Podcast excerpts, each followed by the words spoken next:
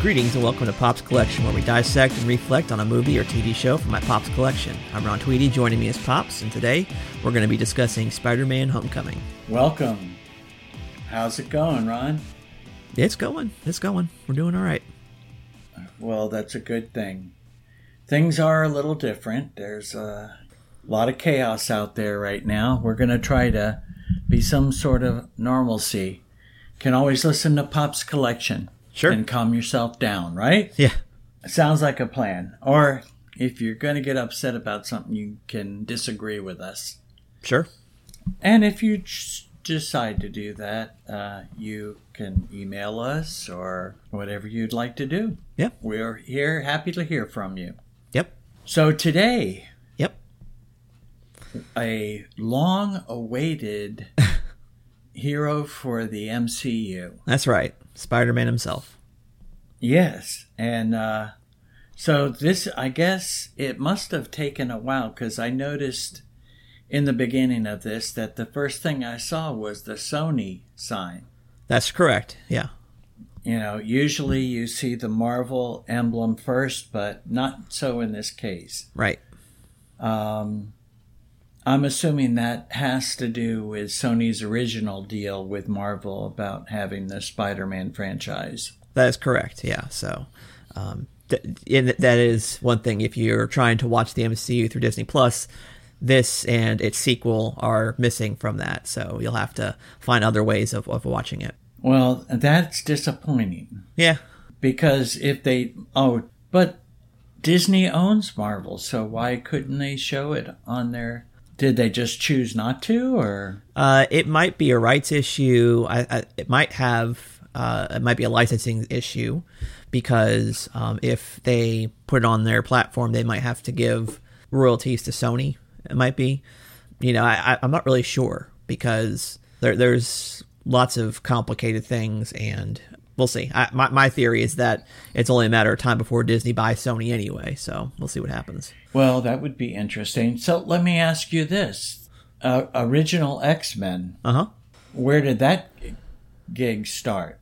I mean, was that also Sony or no? No, s- uh, the X Men franchise was sold to Fox Studios, and so Fox still retains the rights to the X Men uh, series and a couple other uh, pieces as well. But Fox was purchased by Disney uh, about a year and a half ago, I think. So in other areas actually and i think australia is one of them uh, other regions when you if you have disney plus there you actually can watch the x-men movies they actually have them available on disney plus so Oh, very nice. and, uh, th- and so I think they're going to keep Fox alive with uh, just a different venue of distributing a different kind of Marvel movie. So we'll see how that, that all works out. Yeah, that that should be, and I guess it would be the same thing with Fantastic Four, That's correct. Yeah. Also a Fox owned property that I right? think. so that yeah. they, yeah. and that's why they're not in the MCU. Right. Right. Not yet, at least. Yes, not. Yeah, you're correct. Yeah, right, not uh, yet yeah. because I really felt like we're getting close to a movie where uh, some of the characters are in the Fantastic Four universe, Oh, yeah. which they should have been part of. You know. oh, yeah. yeah. But, uh, one of your favorite uh, MCU movies, I would might add. Mm-hmm. Yeah. Even if I'm being a little dishonest, I'm not telling the truth. I'm sorry. Well, it's more facetious than dishonest. So it's okay. That's true. That's true. Okay, so this movie, I found myself not like your mom. We started watching it, and she was like, Did we see this movie? A- and I said, Yes, we did. Yeah. But when we got towards the end of it, she was like, Oh, yes, I remember this part. But she couldn't remember the beginning for some reason Huh. which I was having a little issue with it too. But in some ways, that's nice because it's like you're seeing it for the first time, Right. Yeah. No, I agree. e- even though you haven't. Yeah. Uh, but we're getting close to present day now because this was. Uh, what was the release date on this? It was in Um, 2017. I know that. Yeah, July Seven. 7th. Yeah. and it had a relatively small budget of 175 million. Right. but believe it or not, uh, and Once I wrote this, wrote uh, read this, I had to look it up. Yeah. Uh, box office, eight hundred and eighty point two million dollars. Uh huh. Second highest grossing Spider-Man movie. Okay. Do you know what the first one was? Uh, if I had to guess, it's probably Spider Man 2. Close Spider-Man 3, Tobey Maguire Spider-Man 3, Interesting. 8 895 mil. Huh. I I had to go back once I heard that. I had to go back and check them all. Sure. Now, that I I'm going to put this little in quotes 880 million second highest as of that movie. Oh, okay. Yeah, sure. Yes, because, uh, and I'm wondering if because we have uh, another superhero involved in this, Yes. i- if that might have had something to do with the amount that they made. Yeah, well, I think it was. I, I looked at the DVD cover last night, or the Blu ray cover. And uh, yeah, it's not just Spider Man on the cover. There's a very, uh, almost as big picture of uh, Iron Man as well. So I, you're right. I think that does have something to do with it. Right, but yet you will call this a Spider Man movie, unlike Civil War. Oh, 100% because Iron Man is probably about maybe what 10% of the movie. I mean, it's not it's not a whole lot. He Robert Downey Jr. makes, you know, 3 scenes, I think, and that's it. Uh, yeah, three or four. His voice makes a few more appearances. Sure, sure. But yeah, I mean, they even had Gwyneth Paltrow at the end. yes. We saw more of Happy than we did of Iron Man. That's correct. Yeah, and which you know I, I like that uh, John Favreau.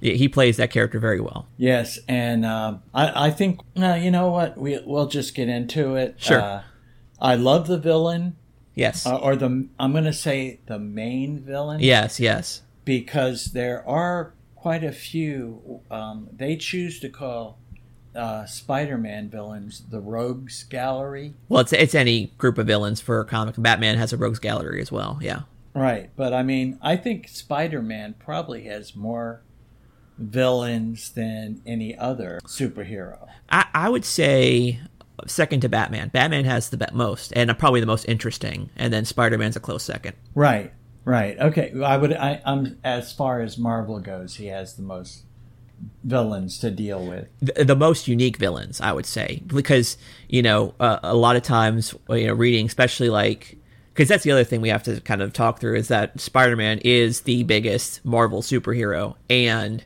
he has been in print since the early '60s. So, you know, it, it maybe it would be good for us to talk a little bit about that because we've never really talked about Spider-Man's origin, have we? Uh, no, we have not. Okay, okay.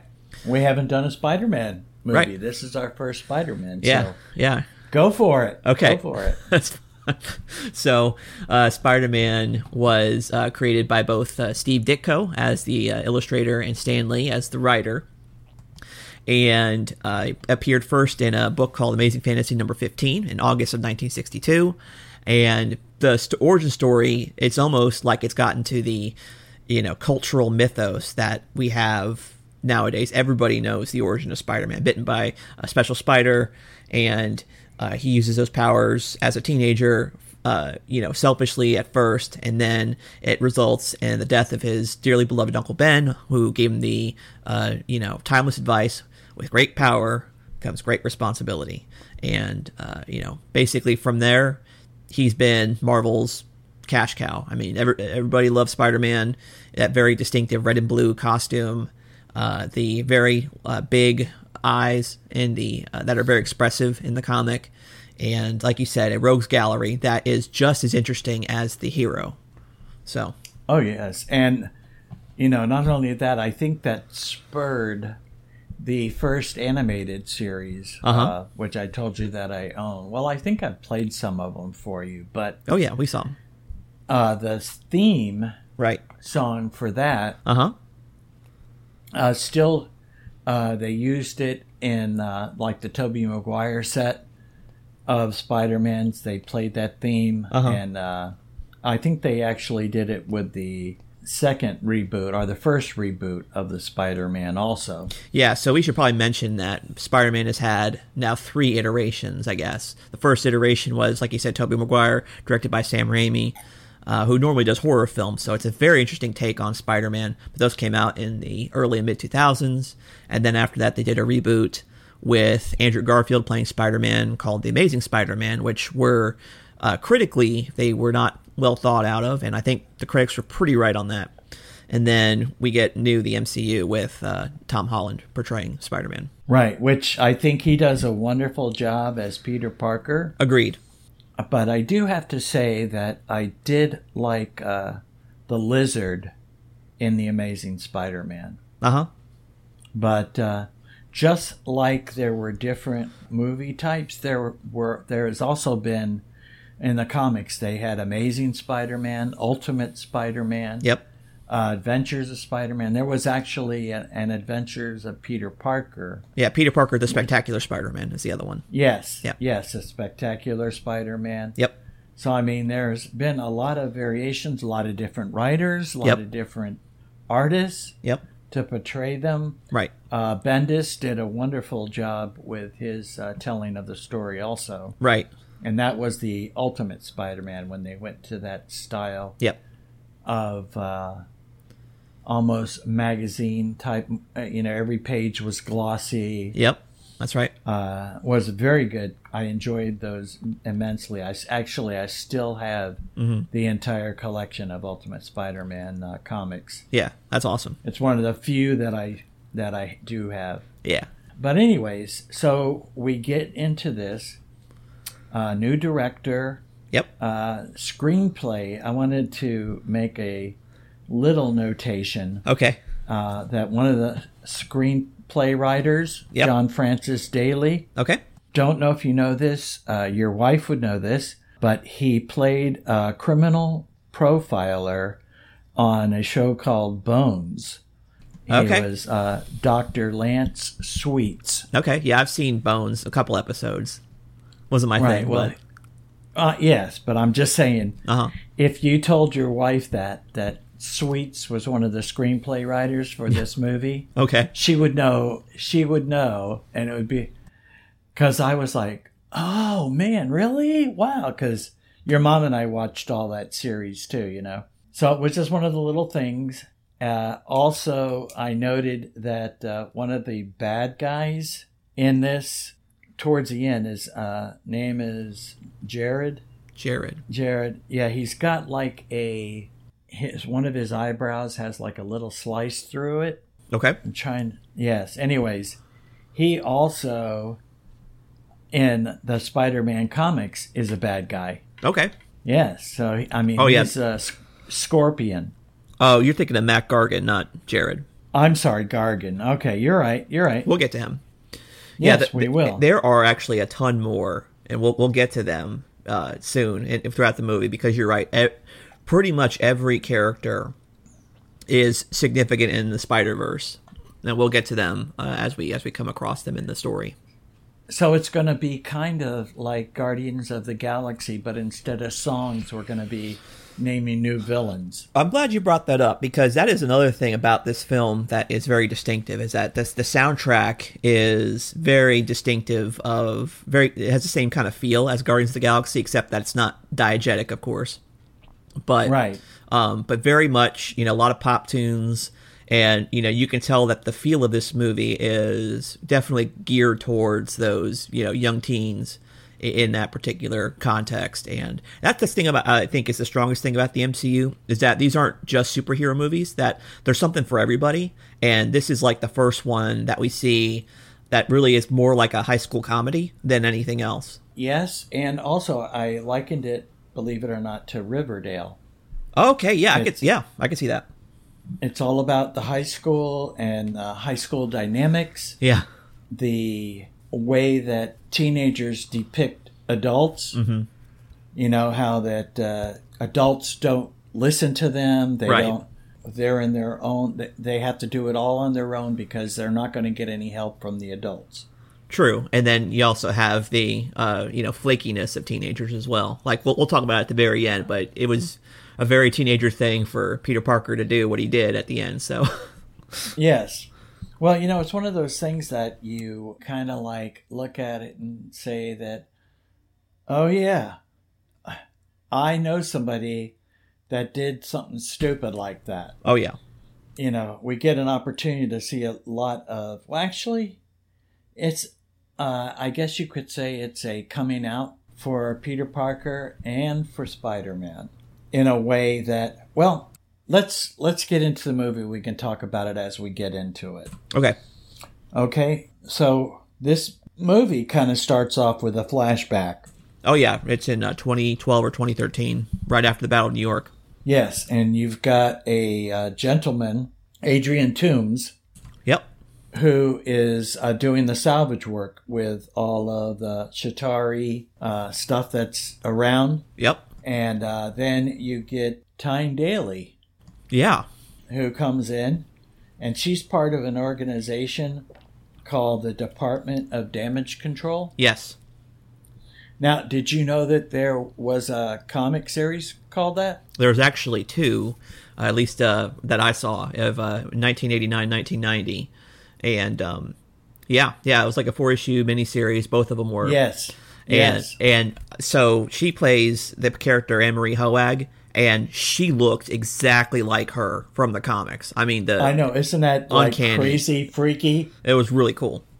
I Yeah. see, and Marvel does that. They've Uh-huh. done that more than once because you remember we've talked about that before. Uh, Owlsley, Yes. how he looked a lot like they looked the same. And, Oh, uh, yeah. actually a few others, but it's interesting how they do that. But uh, That was perfect. A- And then we get this, you know, like you said, Adrian Toomes, who I'm going to say is the most sympathetic villain in the MCU. yes, and he kind of layers. Uh, remember we talked about Alfrey last when we did Civil War, how she confronted Tony in the elevator.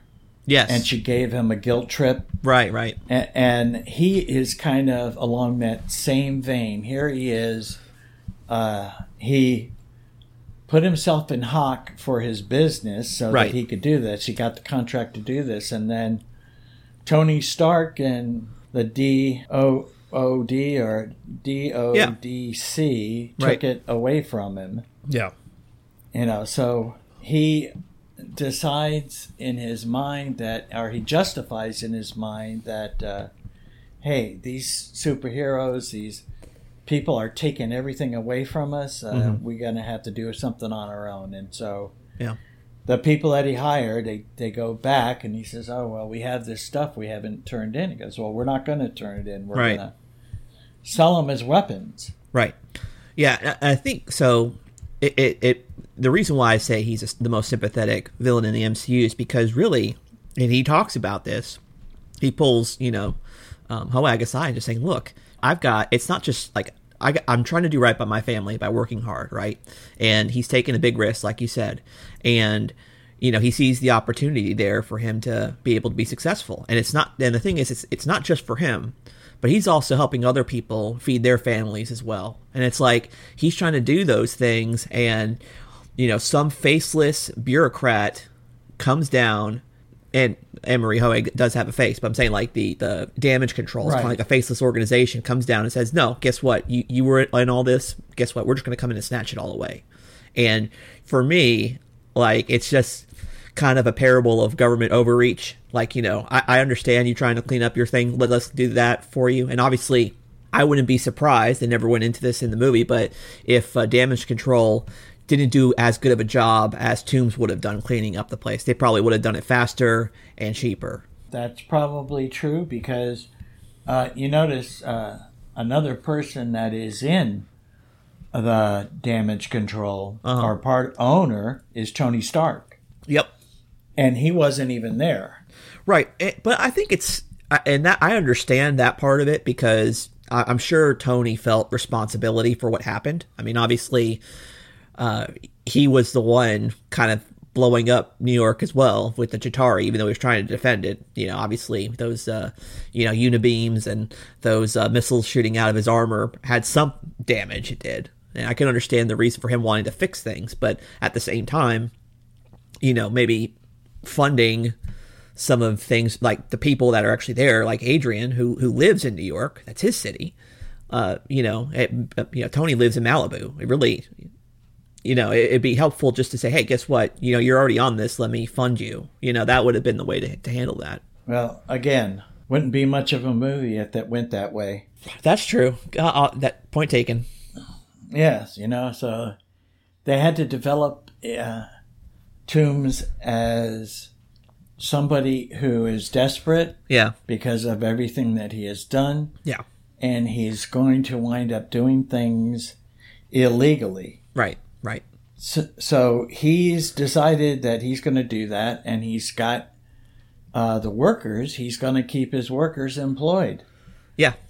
Exactly. And so from there, once he decides to do that, we flash ahead. It says eight years later, right. Right. or what I call now time. Yeah. Exactly. you know and uh, this this reminded me of a horror movie that they uh, uh, like a godzilla type movie Okay.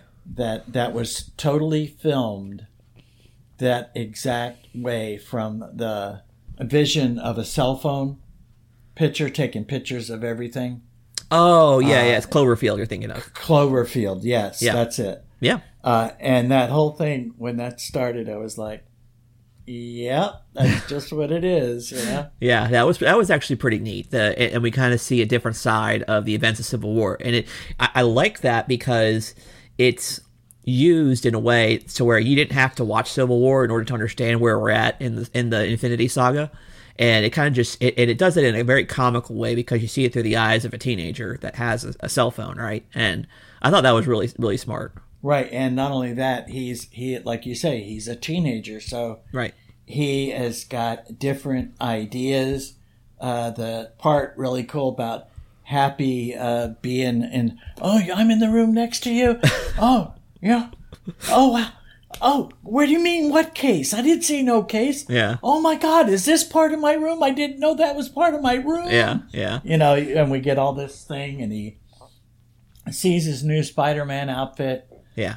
and he's freaking out, and uh, uh, it's just a great thing. And then uh, after that, we flash to Tony and him in the back of the car. Happy's driving him back home, and he says, "Oh, well, we're gonna have to, you know, an excuse for your Aunt May," and uh, you know, they do a little thing, and then Pete's ready to do more hmm That's right.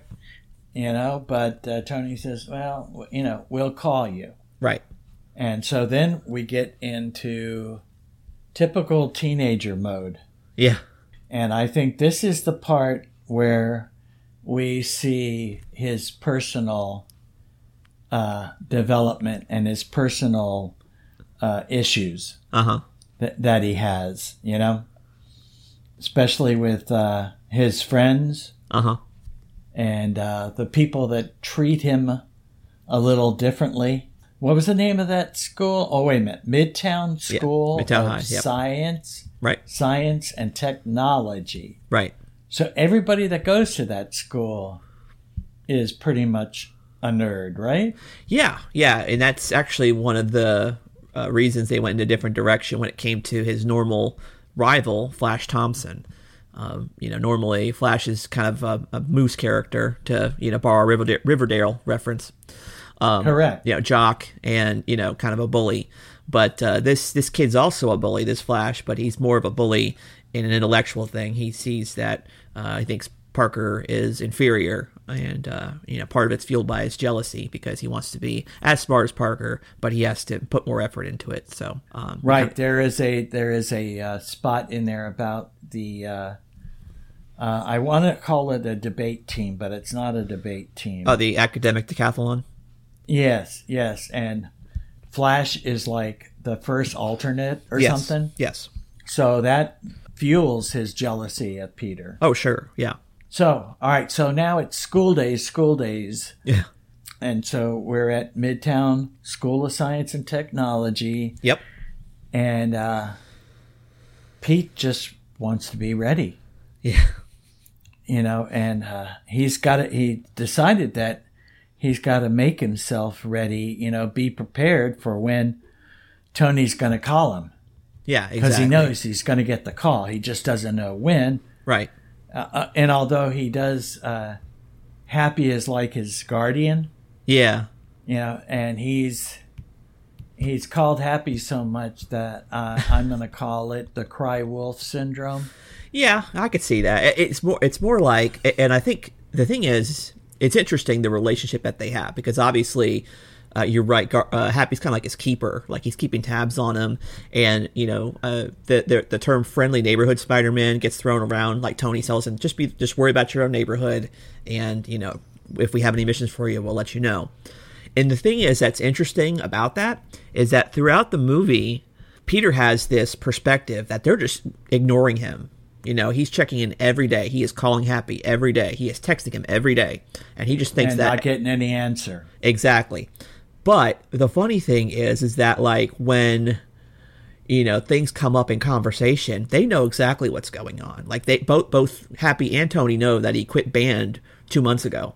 They know that he wasn't going to go on the academic decathlon trip to DC because he wanted to stay in case Tony Stark needed him. So it's it's funny because like he has this perception that the adults don't really care and they're out of touch, but the reality is they know exactly what's happening with him. Right, and I'm kind of curious about that. And Uh-huh. I think that uh, I don't know. As parents to our children, Yeah. I don't think that we'd we would treat our children like that. To whereas they would feel that they couldn't talk to us, or or that when they're talking to us, Yeah. we're giving them this blank stare and we really aren't listening. Uh huh. Do you think we we do that to our children? Um, uh, maybe on accident, um, but I think a lot of it is just you know teenager stuff. Like you know, there's this heightened. So they've done studies, brain studies, saying that the brain isn't even like fully developed. It has a lot of plasticity during the teen years, and that um, you're not even fully developed until you're in your early 20s. And so um, that's certainly part of it, I think. Um, but the other, the other part of it is that you have to remember that, and, and Tony does mention this in several parts, but he's trying to be, he's doing the best, like, he really does see Peter Parker as a son, right? He's a father figure to him. And, I think so. Yes. And he feels responsibility in trying to, fo- to parent him a little bit. But the thing is, is that, like, he is, he only has the example of his dad and how his dad was a parent to him. And so I think what he's doing is he's trying to do that as Howard Stark did the same job with Tony. And I think that's that's a lot of the challenges that are in that relationship. Right, which is, uh, I think most fathers, uh, I, I could speak to this, that we, when we raise our children, Uh-huh. our, there's always, when we are a teenager and, you know, we get that little thing where uh, something clicks and we say, well, I'm not going to do it that way, Right, right. you know? Yeah. And so we have the challenge of we're going to make it our decisions as parents to do things the way that we think that we should do them. Right, yeah. Typically Which you'll have may or may not be the right way, but Right. Well, I think yeah, you, you have you know either repeating the same mistakes or making new mistakes because you're doing the exact opposite of what happened to you. Right. right, exactly. Well, uh, again, for your mother and me, Right. my mom was uh, very lax. My father Yeah. left when I was real young, so I really did not have any example Right. for a father figure. Right. So I had to go basically off of my own thoughts. Your mom, she's also from a broken family. Her mother and father got divorced, Right. but she did have him for her youth a Right. lot more than I did. And he was involved in her life when she was growing up as a teenager and uh, beyond that. Right. But her side was more strict. Uh-huh. My mom was more lax. So when we had our own children, I was the stricter of the two. Yeah. And she was more lax. Right. So again, it was like, well, I'm not going to do it that way. And, you Yeah. know, vice versa. But this is kind of an interesting part because, like you said, I think this part of the movie hits home more with the teenage uh, group, Uh huh. you know, or early adulthood group, Yeah. I, you know, because that part of their life dynamics is pretty fresh in their mind. Yeah. Yeah. I mean, but the thing is, is like everybody's you know every adult's been a teenager once and a lot of times you get you still have those memories so you know you can still relate to it Right, and the funny thing is, is that you can relate to either side. uh-huh oh yeah You, you could be the Flash guy, Yeah. or you could be Peter Parker guy, yeah yeah good point or his his really good buddy Ned. yes yes ned leads And the really saddest part of the movie, uh-huh you know, happened when uh, Ned actually found out Peter's identity, yeah and he dropped the Death Star. yeah that was pretty funny How many thousand pieces was that? i think it was over 3000 or something like that Yes, and then he dropped it and it like shattered, and I was Yeah. like, "What? Oh no!" yeah that was pretty funny it reminded me of the time that I bought you the uh, Star Wars thing, the at ad, I think it was, or Mm-hmm. Yeah, one yeah. of those things. Yeah. Yeah. So, yeah, and we get introduced to his best friend, Ned Leeds, who uh, is another character, a part of the Spider Verse as well. Um, in the original comics, he is a reporter for the Daily Bugle and a kind of like a, a competitor to his first love interest, who is Betty Brant, who also worked at the Bugle, which Betty Brant's also in this movie. She is uh, part of the newscasters for the school. Uh, we see those videos that are uh, intentionally poorly done uh, to a humorous effect. Betty Brant's the, the blonde girl. So, Yes, yeah. Which, it's, And- which, which is the payoff that comes in the next movie, but we won't get into that. right, that is true. And uh, by the way, that uh, I'm not going to go to it either, but you're right. That movie was awesome. Uh, new girlfriend also for Pete, or girl that Uh-huh. girl interest, Liz. Yes, that's right. It- but there was a Liz in the original comics as well. That was kind of a love interest for him as well. So um, doesn't you know not not necessarily the same type of character, but very you know th- there's definitely precedent for that as well. Right, and then uh, the MJ in this one is a different MJ. Very much so. Yeah. Yes. So again, we're in this high school now. We're seeing things happen. Peter's quitting all his extracurricular activity because Yeah. he wants to spend his time fighting crime Right. in the city. Right. Uh, we get a comical scene with him uh, going in an alley, taking off all his clothes, being in his boxer shorts, Yeah. you know, and then putting on this uh, Spider Man outfit that he touches the middle and it fits him Yeah. to his muscles. That was really cool. Yes, it was pretty neat. And uh, we also uh, get him, take, he took his backpack and he uh, puts it, webs it to the side of a garbage can or whatever, a, a dumpster. Yep. And that's when uh, Ned finds out who he is. Right after the about of web slinging, and so the w- we do need to mention that that that montage of him web slinging that day and fighting crime, where he's stopping a bicycle thief and you know finding rescuing cats and you know helping an old lady with directions. Um, that we do get our Stanley cameo pretty early in the film, so we get to Yes. see uh, he's he was uh, thought he was stopping a carjacking with a guy trying to he locked his keys in his car, um, and his car alarm goes off, and one of the grumpy neighbors uh, is none other than Stanley, which was was hilarious. And actually, in this film, he, he got two lines to say, not just one, Right. Yeah. because he talks to a neighbor across in the building across from him and he says, Hey, how's it going? or whatever. You Yes. know? Hey, Marjorie, how's your mother? Yeah, there you go. Yes, he says it with the accent and everything. It's awesome. Yeah, that's good. Yes, our now we got the cameo out of the way. Right. Then after that, isn't that the same night that he fights the Avengers? Yes. So right, Ned Ned finds out who he is. Uh, he's keeping a secret from everybody else. The only other people who know are Tony and Happy, and now Ned.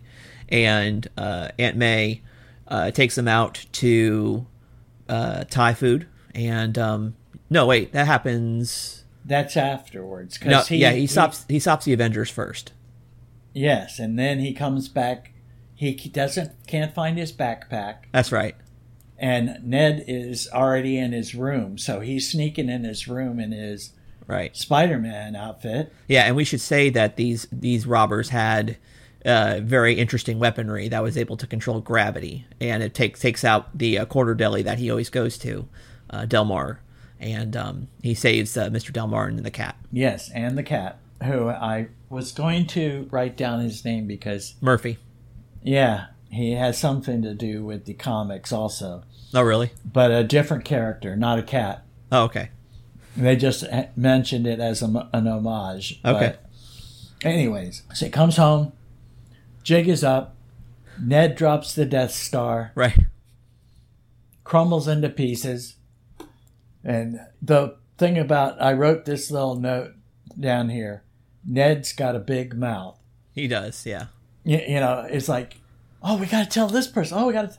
Oh, you haven't told this. Per- oh, we need to tell this person. Or, Yeah. You know. Yeah, in fact, I do have a clip of him asking pretty much 20 questions for uh, Peter. Uh, we can listen to that, and then we can talk about because the thing, the other thing that I love about this film is that it's not an origin story because we've seen that too many times, right? And so thi- Exactly. thi- this this uh, you know barrage of questions that Ned feeds him is kind of like the origin story, and so let's listen to this, and then we'll just uh, take a co- couple comments after that. Do you lay eggs? What? No. Can you spit venom? distillation. Can you summon an army of spiders? No, Ned. The Sokovia Accords were put into place in the wake How far can you shoot your webs? Shut up, shut up. to begin regulating those If I was you, I'd stand on the edge of a building and just shoot it as far as I Shut up, Ned. Hi, I'm Captain America. Whether you're in the classroom or on the You know him too? battlefield, Yeah, we met. the difference between I success stole the or shield. failure. Today, my good friend, your gym teacher, will be conducting the Captain America Fitness Challenge. Thank you, Captain. I'm pretty sure this guy's a war criminal now, but whatever. I have to show these videos. It's required by the state. Let's do it. Do Avengers have to pay taxes? What does Hulk smell like? I bet he smells nice. Shut up. Is Captain America cool? Or is he like a mean old grandpa? Ned. Just shh, okay. Hey, can that be your guy in the chair? What? You, you know how there's a guy with a headset telling the other guy where to go? Like, like if you're stuck in a burning building, I could tell you where to go because there'd be screens around me and I could, you know, swivel around them because I could be your guy in the chair. Ned, I don't need a guy in the chair.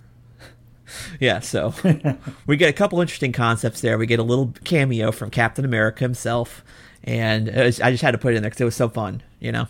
Uh, it's it's great. I'm glad you did that because uh, that again is another superhero that's in this movie. Yeah, So you are you were clamoring for another Captain America movie. You got it. not quite, but uh, thank you. I, I do appreciate that.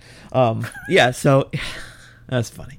Um, yeah, so he gets there's you know he gets grilled by Ned because Ned has tons of questions and uh, questions about the other Avengers and you know just some things about his powers.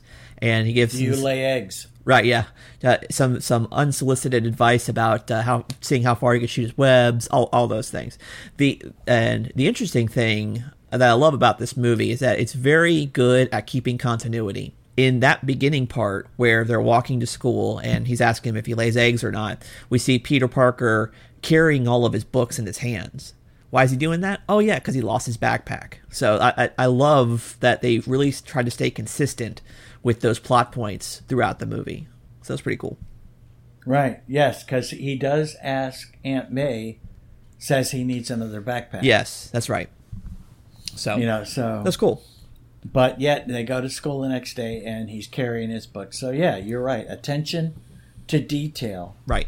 A- And that's what makes you know Marvel does that on a pretty consistent basis. There Yeah. has been times where they weren't that consistent, you Right. know, in certain areas. Uh huh. Uh, but the same as we've had discussions before about DC, Yeah. how uh, we had made the discussion hey how did that happen when nobody went there or Yeah. that didn't ha you know we were Right. able to because those things shouldn't have been there but Right. anyways Right. uh, so they're doing the test and ned is still asking him questions while he's doing sit-ups Right. and he's not even counting the sit-ups you know No. No.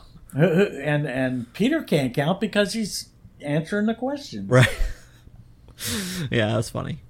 And then Ned opens up his mouth and says, "Oh well, yeah, Pete knows Spider Man. Yes, exactly. So that leads Like, to what? Yeah, a- and that also very much is indicative of a of a teen comedy where there's this awkwardness, something happens, and ev- you know he's totally embarrassed and he feels like he's gonna die, and so yeah, when uh, that obviously people are incredulous at that particular statement, thinking that oh yeah, you know, and Flash makes these comments about how like he's got a date with Black Widow and things like that, and um, they get Yeah. invited to Liz's party, which you know Peter that's his love interest for for uh, this movie, and uh, you know they, him and Ned come up with this plan. Ned more so than Peter to say, hey, why don't you just put on the costume, make a make a you know an appearance, name drop Peter Parker, and then give me a fist bump, and then you know head on out. So that that was going to be the plan for this particular party, right? Yes, which is in the suburbs, I'm going to say. Yes, that's right. And the nice thing about this this part of the movie is that we kind of see uh, echo of the you know normal origin story, the plot point, right? Because when he first gets these powers, he wants to use them for selfish reasons. So this would be a selfish reason, right? Self promotion, right? And so yes, to make uh, himself uh, cool exactly. So with you know all the other teenagers. Right, right. So that we get an echo of that original origin story plot point of him, you know, instead of instead of him being uh, in wrestling, like doing wrestling or whatever for for money, he's just doing it for social uh, capital. And so uh, before he's able to make a big entrance, he sees this giant explosion of this really weird weapon show up, and then we get uh, him interrupting a weapons deal with these really strange weapons, right? Right, and but I do have to say before we get there Uh huh. that I wrote a little note: Spider-Man not good in the suburbs. Oh yeah, yeah. That is You know, yeah. he he had no buildings to attach to. Yep. You know, or the ones that he did, he'd wind up breaking through fences. He's going through people's yards. Yep. It was a totally comical thing for him Yeah. to get all the way where he had to get to. Yes. That that was extremely well done, and you know some of those things that people like complain about. So, oh yeah, he's really only good in the city, right? If you bring him out to the suburbs or even the country, you know, he he can't really swing from uh, you know corn you know fields or whatever, you know. No, that's true. Yeah. He, he wouldn't be good for any place other than the city. Right. So, good point. Um, but that was uh, definitely a good spot. Yep. And we then meet uh, new characters. He's underneath a bridge Uh huh. looking up high, and he's actually starting. He is now when he talks with his uh, computer. No, no, he doesn't realize that his suit has an AI until uh, much later. But anyway, Okay. yeah, yeah, he stops. But anyways. yeah, he stops a weapons deal that is actually facilitated by uh, someone known to be the Shocker, who is working for the Vulture. And so The we first get shocker. Exactly. Yeah. Good point. Um, so uh, the uh, guy that he's trying to sell the weapons to is none other than Aaron Davis, who, if you followed the second version of Ultimate Spider-Man, you would un- uh, see as Uncle Aaron. Uh, in uh, or the Prowler as well, also makes an appearance Yes. in the Sp- uh, Spider Verse movie. Yes, he does. So uh, another nod to an, even another. Like I said, all these characters are intentional, and they're all throwbacks to somebody that was in the story at some point. So it's really cool. So anyway, uh, Vulture drops him from the high altitude into a lake, and he gets his uh, uh, Spider-Man gets his bacon saved by uh, Tony, who he thinks Tony Stark is uh, an Iron Man. And it turns out that Right. he's not really there. He's just uh, sending his armor remotely to, to save him. And, uh, you know, he kind of gives him a little bit of a stern talking to, saying, hey, you know, this is a little bit out of your league, but not Avengers level. So don't worry about this. I'll take care of it. And uh, he ends up uh, leaving. Right, which kind of that struck me that, you know, because a civil war is previous to this, and Tony's made the decisions that they're only going to do things based on, you know, what the uh, UN discusses that should be an outcome that they should be involved in. Right. Whereas he's made the decision that, hey, not big enough for Avengers, but over your head. Right. You know, we'll get some other people to handle it. Yep. Well, you know, why didn't you just tell him in the first place? You know? Because Happy wasn't believing him that, because they didn't he take a piece from his fight with the Avengers or the people in the Avengers mask? Or did he take the piece from this uh, confrontation? Yeah, it was- it was from The this piece one. of tech alien. Was it from this one? Yes. Okay. Yeah, because he was, uh, you know, being dragged with with the van, and it fell out from there. Yeah. Okay, so he has this piece of alien tech, but Yep. he doesn't tell Tony about it. That's correct. Yeah. And do you think it's because he felt that Tony wasn't listening to him and the fact that Tony wasn't even there Uh huh. that couldn't take the time to come and see him himself? Yeah. You know, Well, I mean, is that a possibility or well, the he doesn't find that glowy thingy as he and Ned call it. Um, he doesn't find that until after Tony leaves or the the armor leaves. Okay. So All right, okay, that that's but- why. So he could he couldn't even like say, hey, you know, what about this? Because he didn't know that it, that was there until he he's walking back and he sees that along the way, and then uh, he comes back just in time for Ned to tell him not to come back because the party's pretty much over at this point. And so, um, you know, not only was his plan with Ned completely you know thrown off kilter, but he's also almost died and almost uh, he and Tony told him to stay out of it and just you know do his thing. So. Right, because uh, Tony would feel responsible about that. Yeah. And uh, he's already had that issue in Civil War. Right. where it's aff- where it affected him. Sure. a young man losing his life. Uh huh. But let's face it, Peter has got a lot more abilities. Yeah. uh, to able to get himself out of different things. Yeah, we don't get that really part. Uh, of- uh, we don't see that part until a little bit later in the film. So, but anyway, uh, the guys who were dealing with this stuff uh, were able to track the energy signature when they were trying to experiment it, and so they they go to the high school to try to catch them.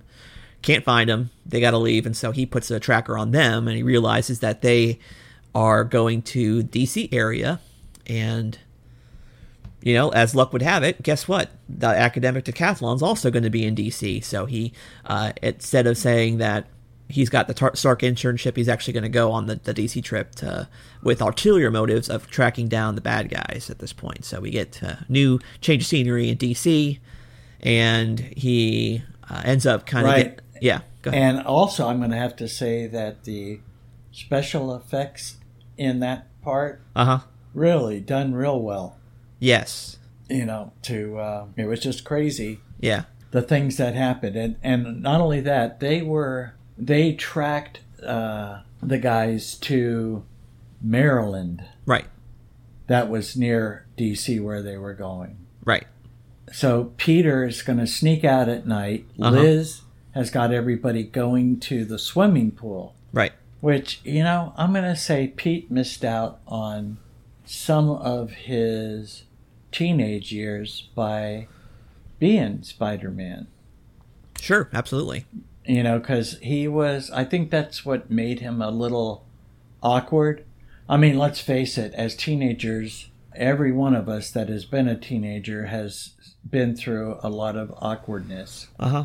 there's that time when we give our first kiss to a member of the opposite sex that we're really feeling awkward and you know hey then there's other things our first drive the first Yeah. time we drive a car as a matter of fact we get some of that in here also Oh, yeah. uh, later on which is pretty cool Yeah. but i can't wait till we get there but Yeah. anyways yeah. So let's let's move there pretty fast because we're we're we're getting pre- we're running pretty long here. Um, Oh, i'm so- sorry we're almost to the end I don't think we are at all. we're like halfway at the most. uh, i'm sorry It's okay. So anyway, they go they go to DC, like you said, and we find out he Peter finds out, and so do we, that basically where uh, they're getting their supply from these uh, weapons dealer led by Toombs is they're just uh, you know skimming off the top of trucks that uh, work for damage control. So uh, Peter ends up being trapped in one, and he's uh, in a storage facility for a very very long time. He misses out on the decathlon, but the thing that he uh, helped out, uh, or that Ned helped him out do, was to bypass the training wheels protocol of the suit, and that's where he starts talking to the the suit lady, as he calls it uh, originally. Yes, he does come up with a name for her. Yeah, But and that whole time that he's stuck in that warehouse, he's learning more and more about his suit and the Right. different things that he can do. exactly. So it's kind of cool. Yeah, but it's also the part where he finds out that the glowy thingy is actually pretty much a bomb, and if it gets exposed to any kind of radiation, it will blow up. And it turns out that Ned brought it along for safekeeping, and as they go to the Washington Monument and this bag gets scanned, it starts setting off the glowy thingy. And so, uh, as luck would have it, the uh, elevator in the Washington Monument, as it gets towards the top, the glowy thing explodes and uh, all of his friends are trapped in the elevator at this time. And so he's got to climb up the entire Washington Monument and uh, break through a uh, reinforced window in order to save his his, uh, his friends. Right. Again, another spectacular scene. Oh yeah, Uh, although it wasn't a battle, it was a very exciting uh, time. He does save the day. yes, and he uh, gets back down. As a matter of fact, he sees the new MJ is down at the bottom right, looking at the monument as he comes by. right, All things are good. They win, even though Peter wasn't there. right, And uh, they head back to NYC. right, exactly. Yep, But then they.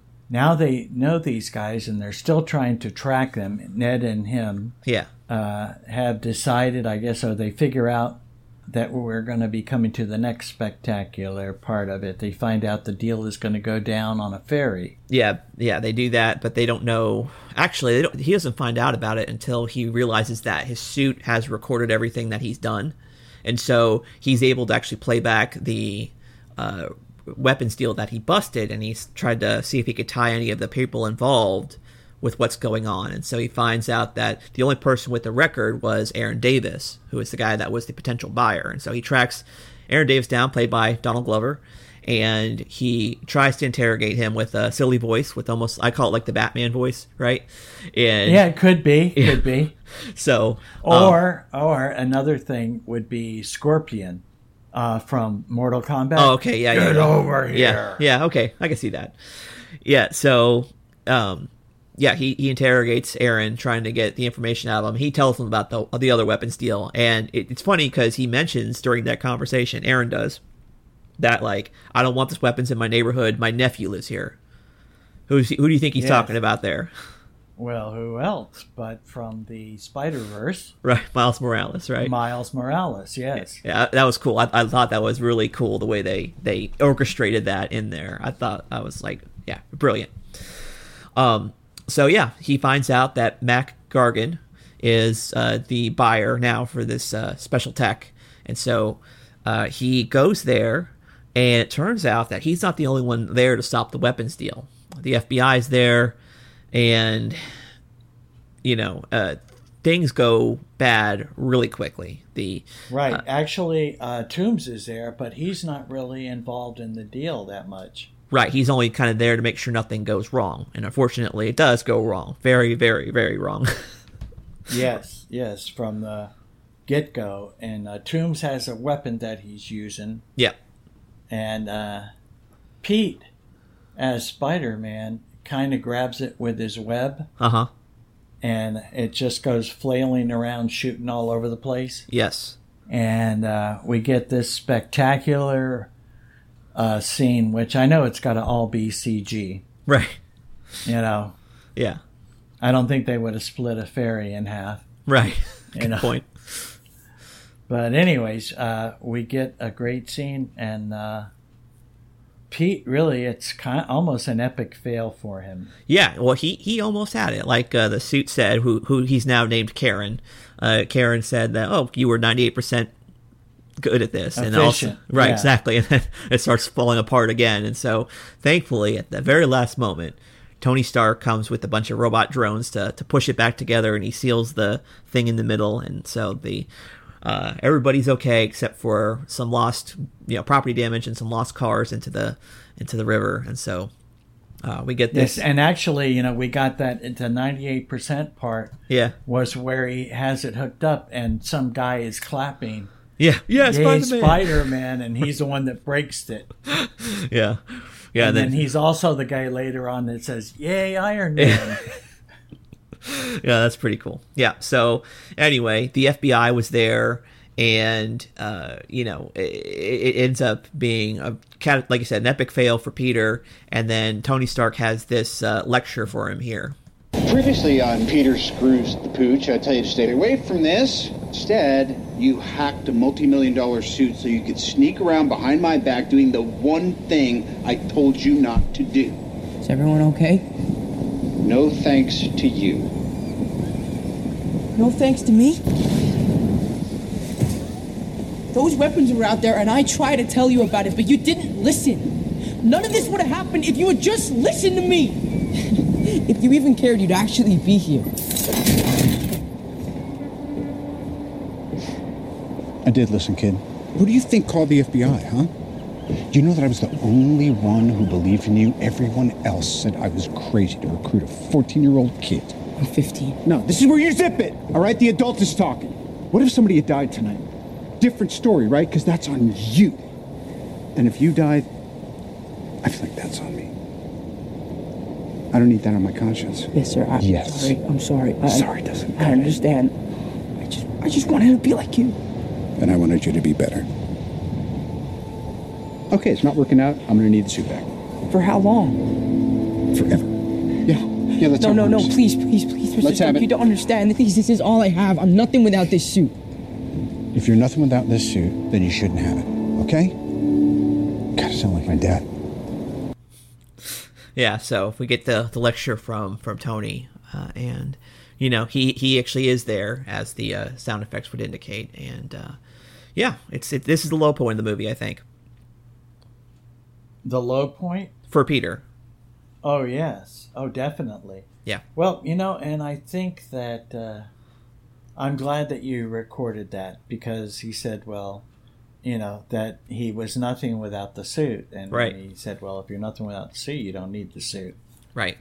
You know, and uh, which I thought was a great moment because I think that you, like you said, it is a low time for Pete. but Sure. he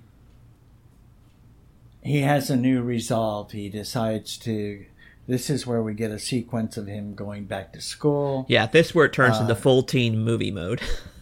Absolutely, no question. Yeah. They actually rebuild the Death Star. Yeah. right.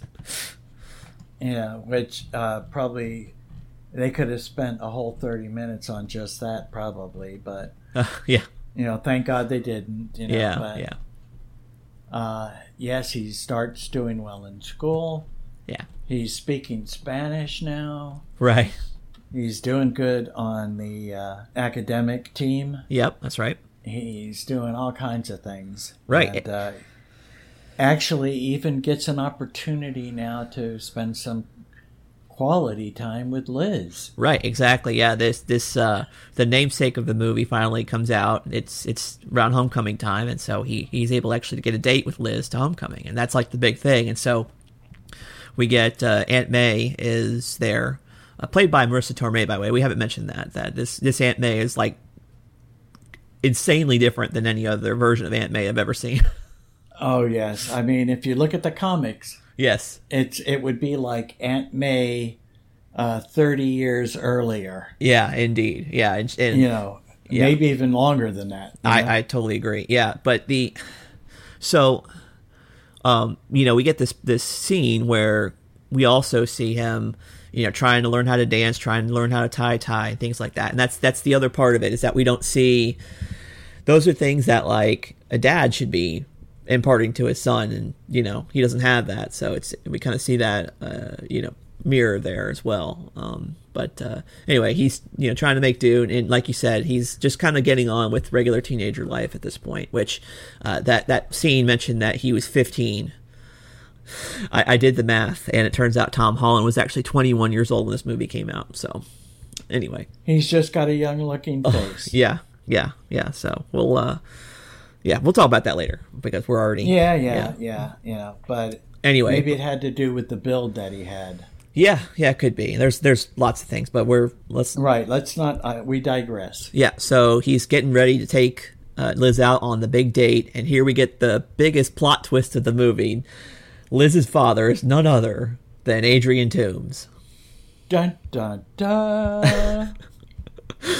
and uh, I, I have to say that this scene, that the scene of him meeting him for the first time and then in the car ride, is one of the best acted scenes in the movie. Michael Keaton plays that so well. Tom Holland plays it so well, and just you know, uh, the e- even um, the actress that plays Liz, uh, Laura Harrier, she does a fantastic job as well, of being like completely oblivious as to what's going on, which is you know, Exactly. yeah. I mean, there, there's so the the amount of tension. It's almost the same amount of tension that they built up as the elevator scene in, in Winter Soldier. It's that it's that good, and uh, you know, it, Well, yes, because the more that she talks, right? the more her dad realizes that Yeah, hey, this kid here, exactly. he's been the guy that's been messing with Yeah. my operation. Exactly. You Yeah. know. and we actually get that uh, they finally get to school and he tells his daughter to step out that he wants to give pete the father talk Yeah. Yeah. Exactly. and which he does at that time threaten him Yeah. and uh, ha- pulls a gun out and says look i'm gonna you go inside you forget about everything and leave me alone leave my business alone Right. and you'll live Yep. but if not i'm gonna kill you Yeah. And, and see, that's the other part is that, like, it goes back to him being the most sympathetic villain, I think, because, you know, he, there, there is some twisted sense of honor there. The fact is, is like he decided not to kill him because he said, look, it, the reality is you saved my daughter's life and family is the most important thing to me. And because of that, I'm going to let you live, but stay out of my affairs, like you said.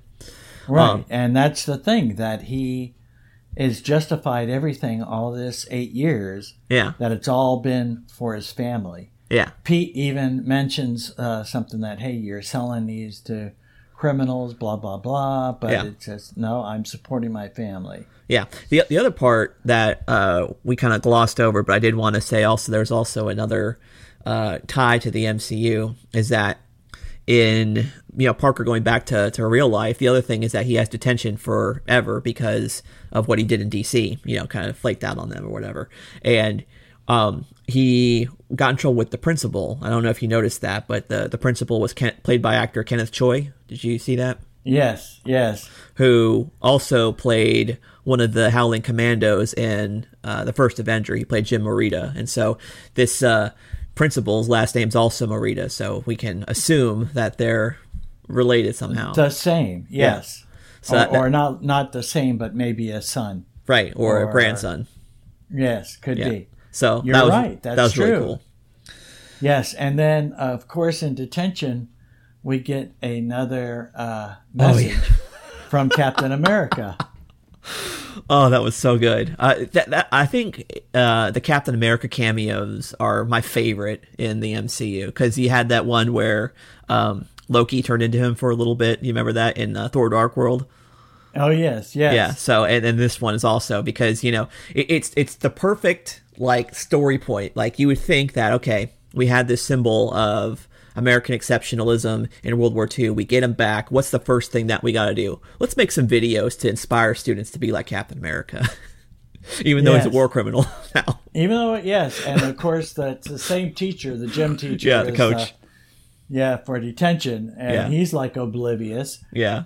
So It was- um, yeah. yes, and he walks out of detention. He's storms out. He's Right. mad. Right. but we still get this uh, thing. MJ is there, and Yeah, the yeah. coach says, "Hey, you don't even have detention." He goes, "Yeah, yeah, I know. I like to draw people, Right. you know." It- yeah, draw people in pain and, and show, show Yes. a picture of him, you know. So it, it's funny. Yeah.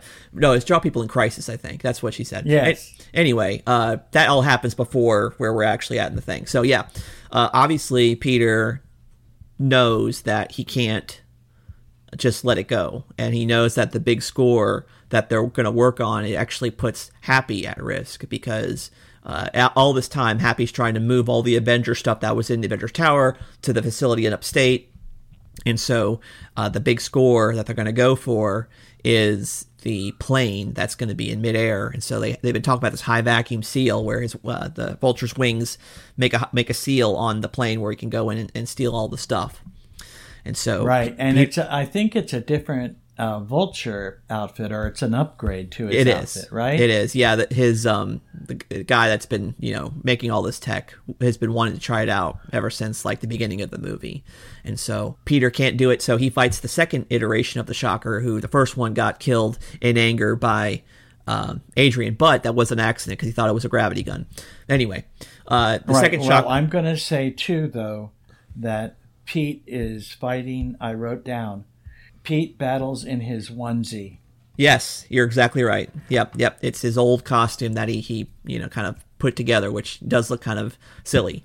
And so he gets his web shooter knocked out. The Shocker's about to punch him, and then uh, Ned saves the day with his web shooter. He turns the, the tables and then uh, defeats the second Shocker.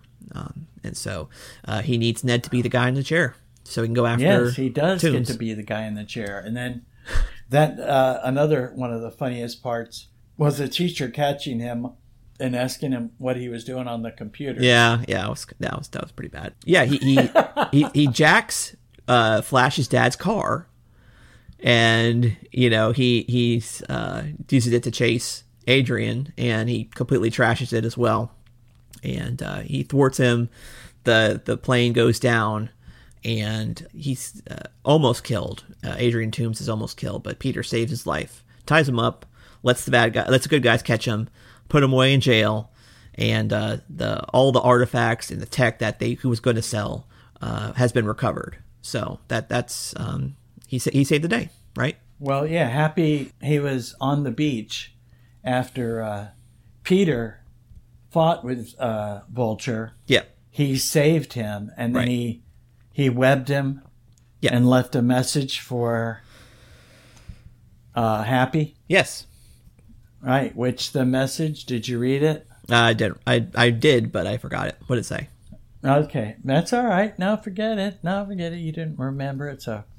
Anyways, now it's a, a friendly neighborhood. It's, it's one of the Oh yeah, okay, like the links from all the that he does that on all of his stuff. sure, So it's kind of like the it was the same type of message, the same message. yeah, But Happy knew that you know he pretty much saved the day. yeah, yeah. In fact. At uh, you know, as things were kind of going back to normal, Liz obviously, uh, because her dad's now being you know put to trial, going to be put away for a very long time, she moves away to Oregon with her mom, and um, you know they have this uh, scene where they're just kind of hanging out in uh, the academic decathlon to practice for for next year, and the new person that's going to be uh, kind of in charge of the team is who's now revealed as MJ. Uh, Yes, so- for the first time. Exactly. Yep. So then Peter gets a call saying, "Hey, I need you to meet me in the bathroom." So he goes to the bathroom. Happy's there, personally thanking him for what he did because he kind of saved his his uh, bacon. Because um, you know, if uh, he would have screwed that up, things would have been really bad at Stark Industries for Happy Hogan. But not the case, thanks to our friendly neighborhood Spider Man. Exactly. Yep. So he's got uh, he's got to take him somewhere. So he ends up taking him upstate to go to the Avengers facility, and uh, who meets him there but none other than Tony Stark. And Tony actually has an offer for him, and let's uh, hear what uh, that offer is. Sorry I took your seat. I mean, you had it coming. Actually, it turns out it was the perfect sort of tough love moment that you needed, right? To urge you on, right? Wouldn't you think? Don't you think? Dude, I- Let's just say it was. Mr. Stark, I You really. screwed the pooch hard, big time. But then you did the right thing. Took the dog to the free clinic, you raised the hybrid puppies. All right, not my best analogy. I was wrong about you. I think with a little more mentoring, You'd be a real asset to the team. to, the, to, to the team? yeah, anyway, it's about 50 reporters behind that door, real ones, not bloggers. When you're ready, why don't you try that on? And I'll introduce the world, to the newest official member of the Avengers, Spider Man.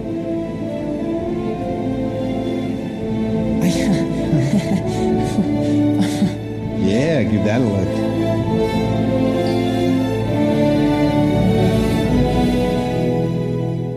So after the press conference, Happy will show you to your room, your new quarters. Where's he between? Uh, he's he's next to Vision. Yeah, Vision's not big on doors. It's fun, or walls. He'll fit right in.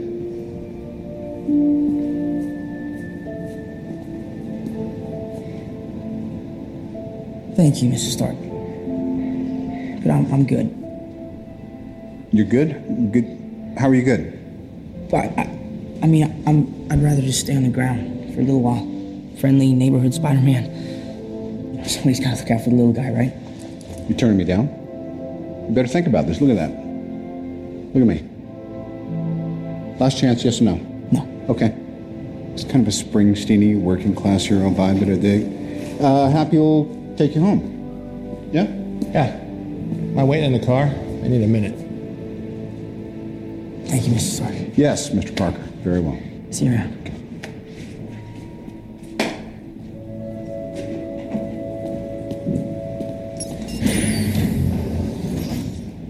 That was a test, right? There's uh, nobody back there? Yes, you passed. All right, skedaddle there. Thank you, young Mr. buck. Stark. Thank you. Yeah, thank you. Told you he's a good kid.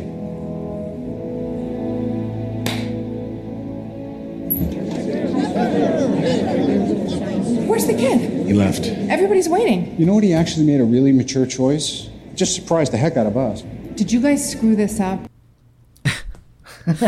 yep. So we get the uh, cameo from uh, Gwyneth Paltrow as Pepper Potts, and um, they uh, they have to quickly come up with a new idea in order to get all those uh, people with that big announcement. And so Tony asks Happy for the ring that he's been holding since 2008, and so um, we kind of get a, a hint of what's going to happen next between them. So Yes, that's true. Uh, which we've already seen. They've had their ups and downs, but right. We then get we're almost at the end of the movie. Yes.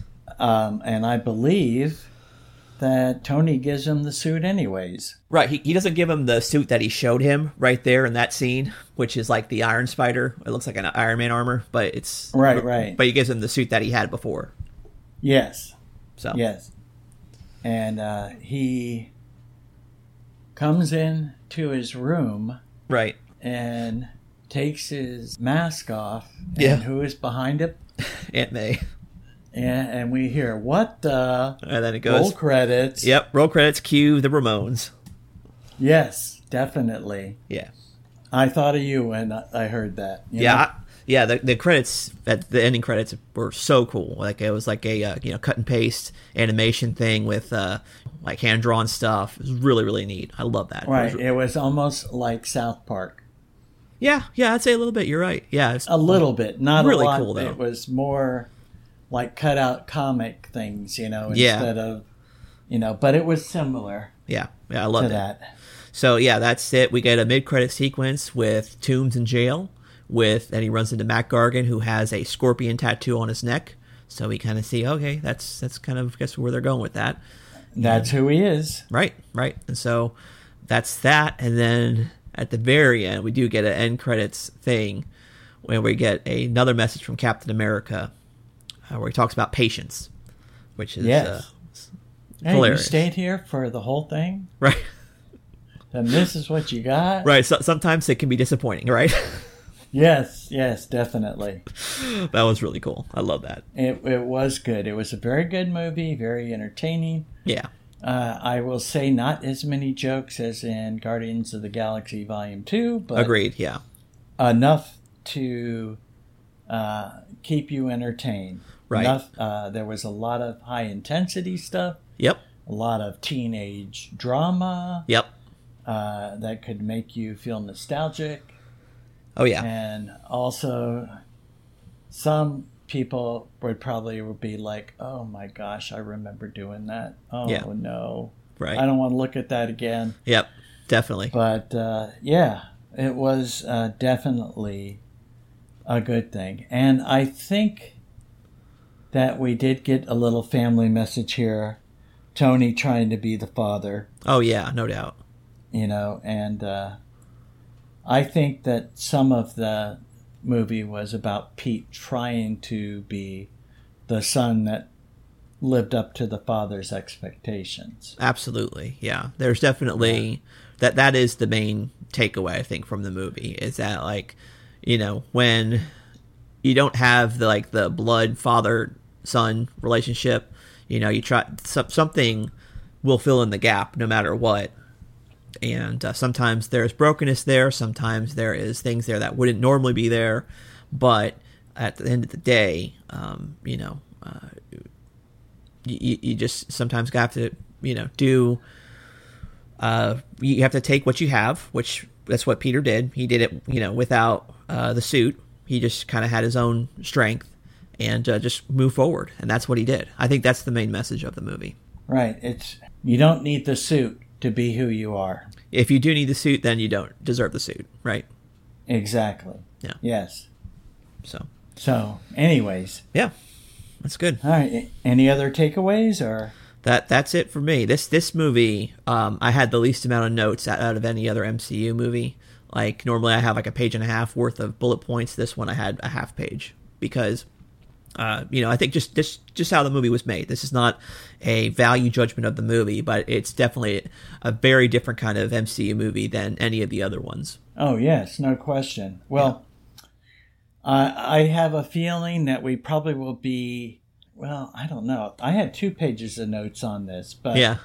I did have all the villains' little names that we, you know, we went through. Sure. And I did some back. I took the time to do the background on them, and Yeah.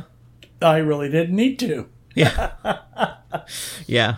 But Cool. I have a feeling that next week we'll probably have some more uh, things to talk about. Oh yeah. Although big time. we talked long enough about this one. certainly, certainly. All right, so let's give it a rating and we'll uh, close it up there. Sound good? Sounds great to me. Okay.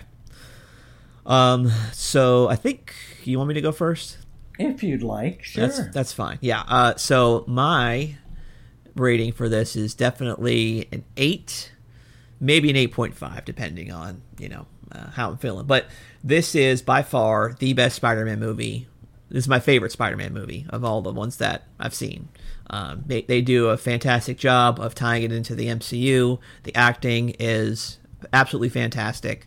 The uh, continuity, like I said, the way they pay attention to the story, you can really tell that the writers on this did a fantastic job of uh, making the story cohesive and consistent, which you know is very much appreciated. So eight, eight, eight, eight point five for me. It's eight point Okay, five. so you're going to go to 8.5. Yes, I will. Very good. I am going to say this rendition of Spider-Man, and we I have to say that uh, for the most part, Yeah. there hasn't been a single Spider-Man movie that has the story is about the same villain. True. You know, uh, there has been villains that have hit the spotlight uh, in more than one movie, but they weren't the main villain. Right. Right. Uh, but with Spider-Man, there's so many villains. We could have Spider-Man 32 Yeah. and probably not hit all of them. That's for sure. Uh, I'm gonna go with this one. I am giving it a eight. I was gonna do the same thing, eight point five, but I'm just giving it an eight to be different. Okay, that's fine. All right, so uh, yeah, hey, I don't want us to be the same, you know. Then there'd be no controversy. Well, yeah, we'll we'll yeah, I'm sure we'll we'll find something to disagree about sooner or later. Oh, absolutely, we will. All right. How about uh, next week's? Yeah. So Uh, ne- next week we're gonna it's we're gonna see a very different movie. Yeah, I think this is gonna be interesting. So we're we're gonna be returning finally. We get we get we got a little bit of a hint of this back uh, two weeks ago with Doctor Strange, but we're finally gonna see the return of Thor in earnest uh, with Thor Ragnarok. So. Um, yeah, and hopefully next week we will have a special guest with us on on this particular one. So stay I hope so. yeah. So we'll uh, we'll talk about that afterwards, and hopefully uh, we'll we'll see you next week. So thank you for listening for this episode of Pops Collection. If you have any feedback, email us at uh, popscollectionpodcast at gmail.com. Uh, like us on Facebook, follow us on Twitter, uh, leave us a review on iTunes, and uh, we're going to see you next week where we're going to discuss Thor Ragnarok. Goodbye, and God bless. Goodbye, God bless, and tell your friends.